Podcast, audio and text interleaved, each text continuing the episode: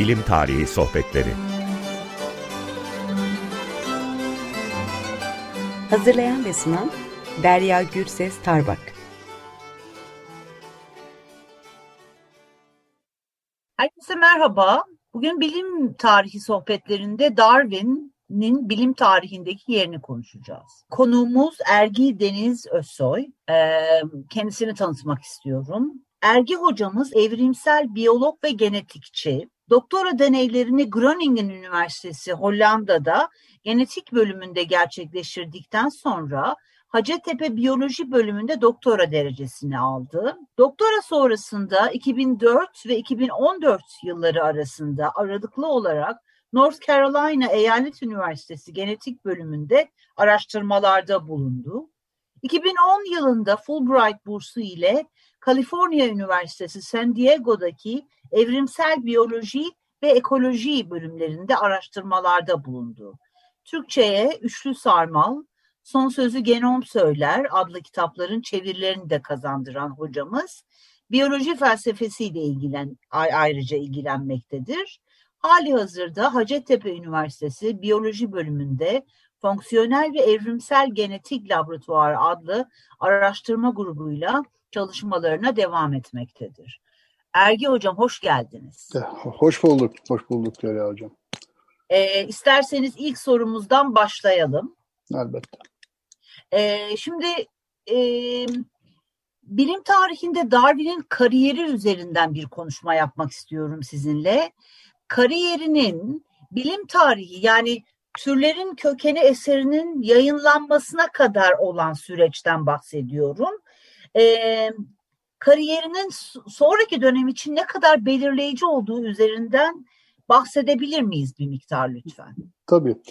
Ee, tabii Darwin'in kökeni yayınlamadan önceki e, kariyeri sonrası için çok belirleyici. Çünkü işte 1831'de e, e, doğa bilimci olarak aslında bir araştırma gezisi için işte e, Beagle diye hani kısaca adıyla bildiğimiz gemiyle seyahate çıkar ve bu 5 yıl boyunca dünyanın pek çok kilit işte biyocoğrafya açıdan önemli, jeolojik açıdan önemli e, ve canlı çeşitliği açısından son derece kritik önem bulunan bölgelerinde e, araştırma gezileri yapan bir şeydir bu. Bir e, seyahat gemisidir, araştırma gemisidir. Bu seyahate katılır aktif bir şekilde, e, çok keskin gözlemlerde bulunur, çok detaylı notlar alır. Seyahat esnasında işte döneminin e, önemli e, jeoloji ve genel manasıyla biyoloji e, metinlerini gözden geçirir. Onları tabiri caizse hatmeder ve e, gözlemlerini yaparken bu seyahat esnasında o bilgileri eşliğinde düşünür. Darwin aslında bu seyahate çıkarken temel itibarıyla işte doğada şaşmaz bir ilahi düzen olduğunu e, düşünen anlayışa hakim birisiydi. Yani her canlının belirgin bir yeri var ve canlılar anlık yaratılışla e, bu yerlere sahip olarak işte başlangıçtan bu yana devam etmektedirler. Cinsinden bir sarsılmaz bir düzen algısına sahip idi e, canlılar açısından. Fakat bu gezi esnasında bu fikri değişir okuduklarıyla ve özellikle kendi yaptığı gözlemlerle. Ve tuttuğu ayrıntılı notlarla tekrar 1836'da e, İngiltere'ye döndükten sonra e, bunlar üzerinde çalışır ve bir sentetik bir e, canlı çeşitliliği oluşumu, tarihi görüşü e, oluşturmak ister. E, 1844'te aslında e, bu perspektifini bir şekilde olgunlaştırmıştır bizim şeyde gördüğümüz Türlerin Kökeni adlı eserinde gördüğümüz. E, fakat bunları yayınlamaktan işte dönem itibariyle çekinir, biraz daha üzerinde çalışır ve 1859'a gelindiğinde 24 Kasım'da işte bizim kısaca Türlerin Kökeni adıyla bildiğimiz eserini yayınlar. Dolayısıyla e, Darwin'in e, köken öncesindeki e, çalışmaları köken sonrasındaki evrimsel biyolojiye yön verecek olan e, pek çok e, yaklaşımın aslında e, deneysel alanlarını, gözlem alanlarını e, oluşturduğu için çok kritik bir öneme sahiptir. Aslında Darwin bir bakıma da kişisel bir e, dönüşüm yani bir e, doğa bilgini olarak bir kişisel dönüşümden geçer bu süreç boyunca.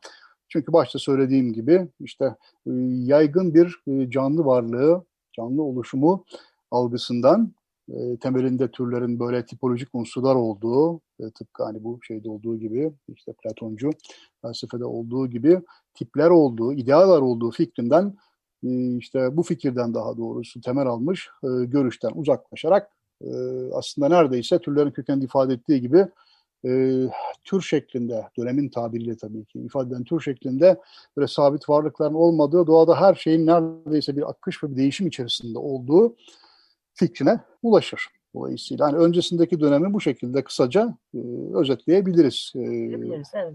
Çok teşekkür ederim. Ama ben bu noktada bir şey söylemek istiyorum ve bir soru daha sormak istiyorum size.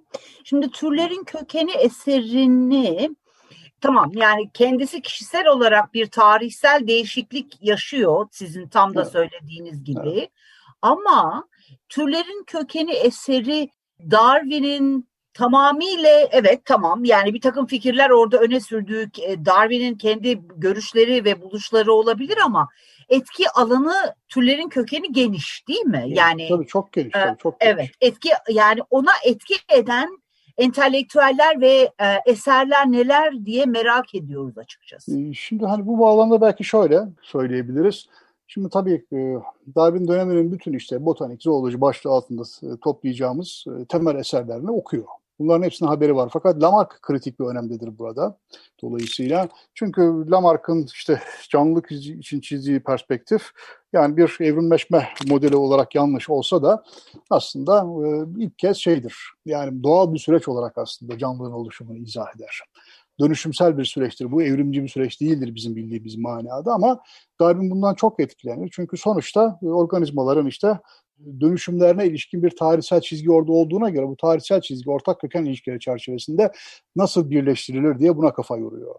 Tabii yine dönemde Charles Lyell var. 1800'lerin başında oldukça önemli bu işte Jeoloji İlkeleri adlı kitabını yayınlıyor.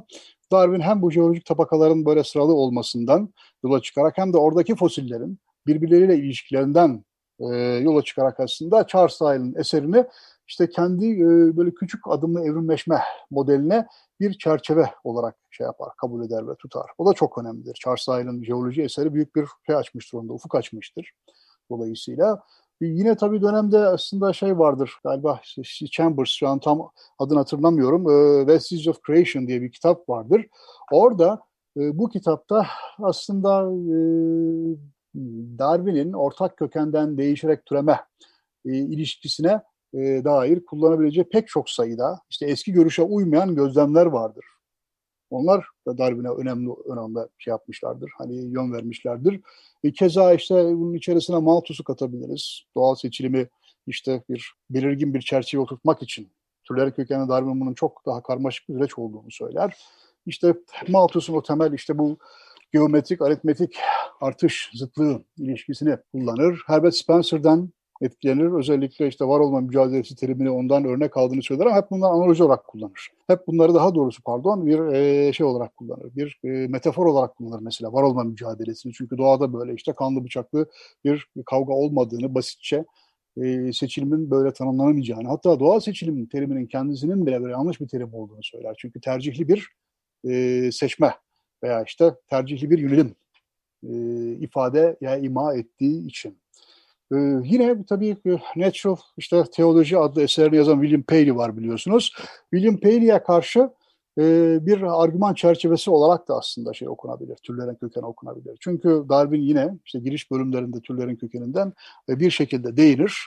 Buna çünkü William Paley'e göre işte yine her şey işte mükemmel bir şekilde tasarlanmış, bütün canlı, işte canlının herhangi bir şeyi, resmi. Yani anatomi ve morfoloji açısından işte organ organ parçaları, türlerin kendileri her şey mükemmel bir şekilde ilahi olarak tasarlanmışlık içerir. Ve bu tasarlanmışlık doğadaki işte çevresel koşullara olan e, uyumla e, ne yapılabilir aslında görülebilir. Argument from design denen bir e, şey vardır ya e, işte perspektif vardır ya aslında bunu kullanır. E, Darwin aslında design'ın dediğimiz şeyin doğal seçimle gerçekleşeceğini böylesine hani işte tırnak içerisinde söylüyorum mükemmel adaptasyonların ancak bu ancak işte kör bir süreç olan doğal seçimle gerçekleştiğini söyleyerek bilim Paley'e cevap veriyor aslında. Şimdi tabii benim temelde aklıma gelenler bunlar. Baktığımızda Darwin'i özellikle biçimlendiren yani işte Paley'e karşı temel bir argüman olarak aslında natural teolojiye karşı okunabilir dönem itibariyle türlerin kökeni diye baktığımızda. Ve Darwin tabii işte, işte klasik e, filozoflardan da haberdar. Yani işte, işte daha sonraki türlerin kökeninin 1859 sonrasındaki baskılarında işte e, özellikle 5. ve 6. baskıda belirgin bir şekilde ve daha doğrusu son baskıda belirgin bir şekilde işte kendinden önceki filozofların veya işte e, doğa bilginlerinin veya bilginlerin işte evrim fikrine nasıl yaklaştı, nasıl biçimlendirene dair bir bölüm yazar. Buraya baktığımızda da aslında yani işte klasik filozoflara olan birkaç atıfı da görürüz. E, yine işte dönemin pek çok e, işte kendisinden önceki tabii Lamarck başta olmak üzere işte pek çok doğa bilginine yapılan atıfları da görürüz. Darwin elbette tabii kendi orijinal fikirleri olmakla beraber belki birazdan onu tartışacağız. Ee, tabii önceki dönemlerin bilgisi üzerine yükseliyor ama aynı zamanda önceki dönemlerin de bir şeyini, kritiğini yaparak bir bir nevi bir işte bir diyalektik bir şeyle ilişkiyle aslında ilişki sonucunda türlerin kökenini meydana getirmiş oluyor. Doğru.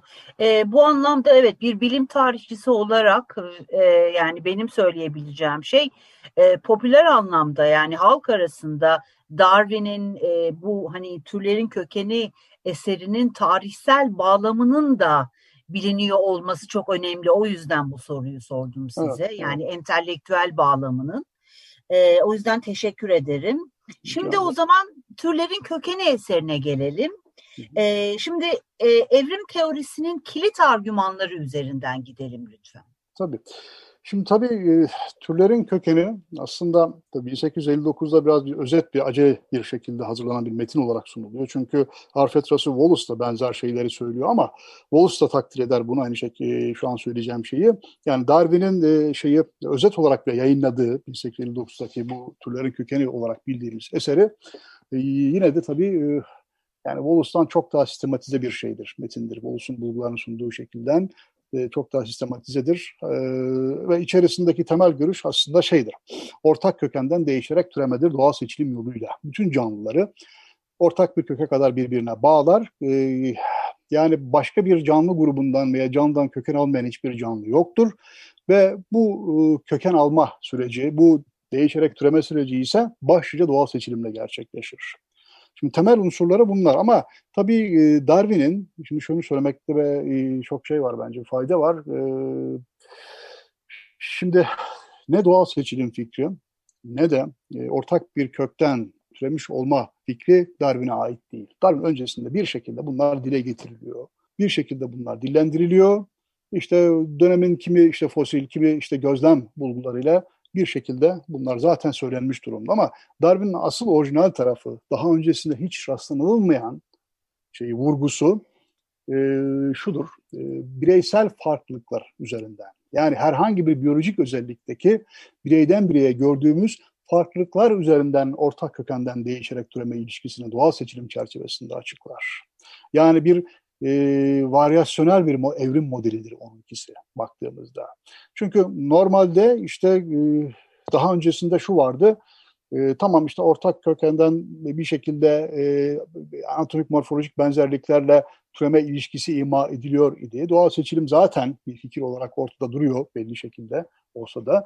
E, fakat işte türler işte değişmez e, yani tür idealarının yansımasıydı daha doğrusu bir tür içerisindeki bireyler yani dejenere formlarıydı. Bir türün şu yeryüzünde gördüğümüz bireyleri aslında o tür iddiasının, o tür neyse işte, onun kendisi bir e, ideal bir e, yapıydı e, bu anlayışa göre. Onun dejenere formlu olarak bakılıyordu bireysel varyasyonlara. Yani diyelim ki bir işte biz e, kedi dediğimiz zaman mesela eski anlayışa göre o kedi işte bir ideadır. Ama bizim gördüğümüz, yeryüzünde gördüğümüz böyle işte kanlı canlı e, kediler ise o ideanın bozulmuş formlar olarak kabul ediliyordu. Şimdi Darwin ise bunu tam tersine çeviriyor. Yani normalde bizim gördüğümüz kedilerden yola çıkarak farklı farklı bireysel farklılıklar gösteren, pek çok farklılıklar gösteren kedilerden yola çıkarak aslında kedi diye bir türün veya bir e, bir sistematik kategorinin veya bir canlı kategorisinin oluşabileceğini söylüyor. Aslında bireysel farklılıklar üzerinden, bir tür içerisindeki bireysel farklılıklar üzerinden türün tarihini ve başka türlerin o türden köken alma tarihini doğal seçilim üzerinden açıklıyor. O yüzden aslında bu eski anlayışı, bu tipolojik e, tür anlayışını, canlı varlığı anlayışını tepe taklak eden bir vurgusu vardır. Zaten kökenin neresine baksanız baştan itibaren bireysel farklılıklar, bireysel farklılıklar, bireysel farklılıklar üzerine doğal seçilimin işlemesi ve e, bireysel farklılıklar üzerine işleyen doğal seçilimin mesela türler ve türüstü kategoriler şeklinde gördüğümüz e, ileri derecede farklılaşmış canlı formlarını ortaya koyması. Bunu hem geçmiş için söyler, yani fosil bulgular üzerinden söyler, hem de e, işte var olan canlı çeşitliliği için söyler ki en büyük aslında Darwin'in şeyi katkısı, belki Darwin'in bu devrimci yanı, hani Darwin devrim denen şey aslında budur. Bu benim kendi görüşüm değil aslında. Pek çok bilim insanı yakın zaman öncesinde kaybettiğimiz Richard Lewontin'in de çok vurguladığı bir noktaydı. Yani ortak kökenden değişerek doğal seçilimle türeme, bunlar saç ayaklarıdır ama bunun bireysel temeli genetik olan, şimdi öyle diyebiliriz. Ya o dönem içinde söylersek kalıtımsal temeli olan bireysel farklılıklar üzerine inşa edilmiş bir ortak kökenden doğal seçilime değişerek türeme. Evrimleşmeyi bu şekilde izah eder. Büyük oranda da e, doğru olduğunu bildiğimiz bir yapıdır bu bugünkü evrimsel biyolojiden baktığımızda.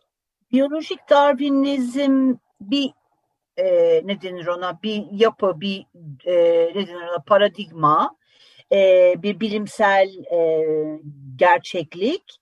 Ama öte yandan e, yine 19. yüzyılın ileri e, safhalarında bir fikir daha ortaya çıkıyor. Dar, biyolojik Darwinizm fikrinden etkilenerek. O da sosyal Darwinizm. Bununla ne kadar ilgilendiniz e, Ergi Hocam emin değilim bilmiyorum ama e, ben yani kendi kişisel görüşüm e, sosyal Darwinizmin biyolojik Darwinizmden e, bir takım esinlenmeler ve yapıyı ödünç alarak deterministik bir toplum görüşü, bir anlayışı yolu, aç, yolu açtığını düşünüyorum. Bu konuda sizin fikriniz nedir? Şimdi şöyle bakmak gerekiyor meseleye. Ee, şimdi öncelikle şunu söyleyeyim ben. Yani e, sosyal Darwinizmin aslında içerik olarak bu biyolojik Darwinizmle çok fazla ilgisi yok. Yani daha doğrusu hem şunu da görmek lazım. Mesela Darwin'in eserlerine baktığınız zaman işte sosyal Darwinizm adı verilen o, o vulgar evrimcilikle, kaba evrimcilikle çok ilgisi olmadığını, insana taşınmış haliyle bunu görürsünüz. Dolayısıyla şimdi 19. yüzyılın tabii sonlarında ve 20. yüzyılın başlarında ki sosyal Darwinistlerin bir kısmı şeydir, e, çok optimistiktir. Yani insanın işte esenliği açısından bir takım işte e, kendileri göre bir olumlu bir öjenik programla bir iyileştirme sunarlar. Yani biyolojik Darwinizmi kullanarak baktığımızda. Ama biz şunu iyi, iyi tespit etmemiz gerekiyor. Yani türlerin kökenden itibaren evrimsel biyoloji e, hangi e, kollara ayrılarak da algıları bakımından hani farklı tarihsel yönler izledi diyecek olursak sosyal Darwinizm aslında evrimsel biyolojinin kabalaştırılmış bir hali, bağlamından çıkarılmış bir hali baktığımızda çoğunlukla. Çünkü yani siz işte kalıtımsal biyolojik özelliklerin e, özelliklerdeki biyolojik e, fark, bireysel farklılıkların doğal seçilim ve benim bileyim sonrasında işte genetik sürükleme dediğimiz daha başka süreçlerle e, evrilmesini e, irdeliyorsunuz e, ve bu bu çerçeve insana tamamen bağlam dışı bir şekilde aktarılıyor. Yani benim gördüğüm şey öncelikle bu. Ama e, tabii şimdi bu işte e, Darwinizmin Ta yine Darwin hemen bu kökeni yayınladıktan sonra bile aslında bu şeydir. E, ortalıkta vardır. Bu şuradan da bellidir mesela. Yani türlerin kökeni basılır. E, yani piyasaya sürülür. İlk gün, iki, birkaç günde tükenir. Bunun alanların hepsi şey değil zaten. E, ne derler işte yani e, alanla ilgili kişiler değiller. 19. yüzyılda siz çok daha iyi biliyorsunuz. Yani işte tamamen aslında şey kazanın kaynadığı bir dönem yani. İşte bir bakıma devrimler, değişimler çağı ve bir sürü şey işte e, karşıt fikir çatışıyor. İşte eski tahkim edilmiş işte sınıfsal yapı çatır diyor. Ve bunun e, muhatapları da hemen ne yapacaklar aslında? Ki yapmışlardır mesela. E, sonuçta bir geniş bir değişim programı sunan ve e, değişimi meselenin özüne oturtan evrimsel biyolojiyi kullanmıyorlar kendi argümanlarında ve bağlamından da çıkıyor bu ister istemez dolayısıyla. Bunun tabii bir aşırı sağ ucu var, bir de sol ucu var tabii ki baktığımızda. Bizim aslında e, bu e, kötü özellikleri üzerinden konuştuğumuz, hani öbür uçta çok doğru olduğunu söylemiyorum, söylemiyorum ben. E, daha çok mesela bu şeydir, tutucu ucudur, aşırı sağ ucudur sosyal darwinizm dediğimiz şey. Ama her ikisi de bunların bağlamından çıkarmıştır şeyi, evrimsel biyolojiyi, her iki uçta. Ee, elbette de her birisi bir toplum algısına yol açmış olabilir ama sizin söylediğiniz şey çok önemli. Yani yapı olarak daha doğrusu onu yani metafor olarak aslında almış oluyorlar dolayısıyla. Çünkü evrimsel biyolojinin içeriği böyle bir şey söylemiyor. Çünkü doğada öylesine bir işte kanlı bıçaklı bir, bir mücadele, bir savaşım bizim bildiğimiz manada böyle bir şey yok. Seçilimin yok, kendisi evet. son derece karmaşık bir yapıya sahip. Dolayısıyla evet. ben hani bunu söyleyebilirim rahatlıkla. Yani e, biyolojik Darwinizmden ayrılması gerektiğini en azından burada vurgulamak isterim. Yok, e, kesinlikle onda haklısınız. Ben sadece fikirlerinizi merak etmiştim. Tabii, bu tabii. hani Fikirler şey çok önemli gerçekten. Bu işin yani sosyal Darwinizm meselesinin bir aşırı sağ bir de aşırı sol tarafı olduğu bir de tarihsellik açısından yani e, böyle şeylerin böyle kavramların e, biyolojik Darwinizmi ya da evrimsel biyolojiyi nasıl kullandıkları aslında bilimsel doğruluğu olmasa da yorumlama şekilleriyle ortaya çıkıyor. Böyle evet, yorumlanıyor anladığım kadarıyla. Evet, bu şekilde yorumlandığı için öyle oluyor. Dediğiniz evet. çok doğru. Evet. Şimdi e, seçtiğimiz kitap e, hiç bahsetmedik. E, evet. Seçtiğimiz kitap üzerinden gidelim. Çok yeni bir e, çeviri bu. E, eğer yanlış e, bilmiyorsam e, Oxford serisinin e, çok kısa başlangıç serileri sanırım Kültür Üniversitesi yapıyor bunu. Öyle değil mi Ergi Hoca? Evet, evet. Kültür Üniversitesi, e, İstanbul Kültür Üniversitesi yayınlarından çıkıyor. Bu seriyi almışlar. Çok da aslında bence güzel bir iş yapmışlar. Sadece bir evrim kitabı için demiyorum ben. E, bu evrim çok kısa başlangıç kitabı da oradan çıkan. Tabii daha önce yanılmıyorsam bu ilk baskısı 2002 veya 2003'tür. Oxford'da daha sonra yazarları bunu geliştirdiler 2015'te yanılmıyor isem. Ve bu son geliştirilmiş baskıdan e, çevrildi Türkçe'ye tekrar. Yani ilk baskısı başka bir yayın evinden çıkmıştı. Ama bu kapsamlı geliştirilmiş baskısı e, Kültür Üniversitesi'nden çıktı. Bu gerçekten çok güzel bir kitap. Ben e, yazarlarını bir tanesini e, biraz hani şey e, şahsen de tanırım. Şahsen derken yani işte e, Amerika'da çalışırken e, ve Hollanda'da yine çalışırken e, işte görüşmüşlüğüm, sohbet etmişliğim var kendisiyle ama zaten işte Brian Charlesworth'u kastediyorum ben. Deborah Charlesworth da eşi. E, Brian şeydir ve Deborah aynı zamanda e, evrimsel genetiğin son işte 30 yıl içi, 30 yıldaki en parlak isimlerindendir.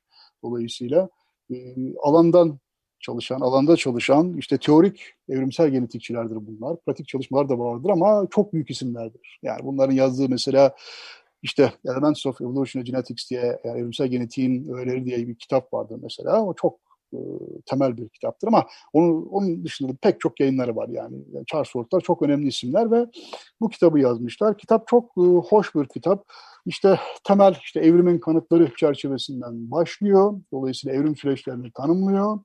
Ondan sonra adaptasyon ve doğal seçilim çerçevesinde türleşmeye kadar gidiyor. Çok güzel ve çok öz bir şekilde. Çünkü alanı çok iyi bildikleri için yani lüzumsuz bilgiye ve spekülasyona ayakları yere basmayan spekülasyona hiç girmiyorlar. Ve son bölümde mesela bazı çetin problemler adını taşıyarak Türkiye'ye çevrildi. Ve orada da mesela yaşlanma veya işte karmaşık göz gibi mesela karmaşık yapılı adaptasyonların nasıl evrimleştiği veya bilinç gibi e, işte bilincin evrimi gibi e, problemlere evrimsel biyolojinin nasıl yaklaştığına dair oldukça hoş, öz ve doğru bilgi içeren, doğru başlangıç bilgisi içeren okuru işte gerekli daha derin okumalara yönlendiren bir bölüm bu. Diğer bölümler de öyle. Yani ben şiddetle tavsiye ederim okullara.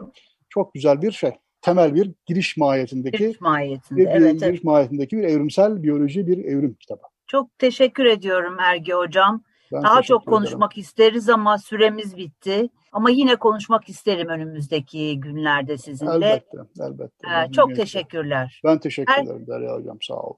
Herkese iyi bir gün diliyoruz.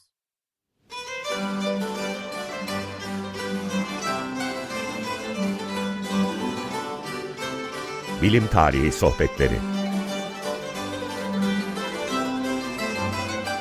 Hazırlayan ve sunan Derya Gürses Tarbak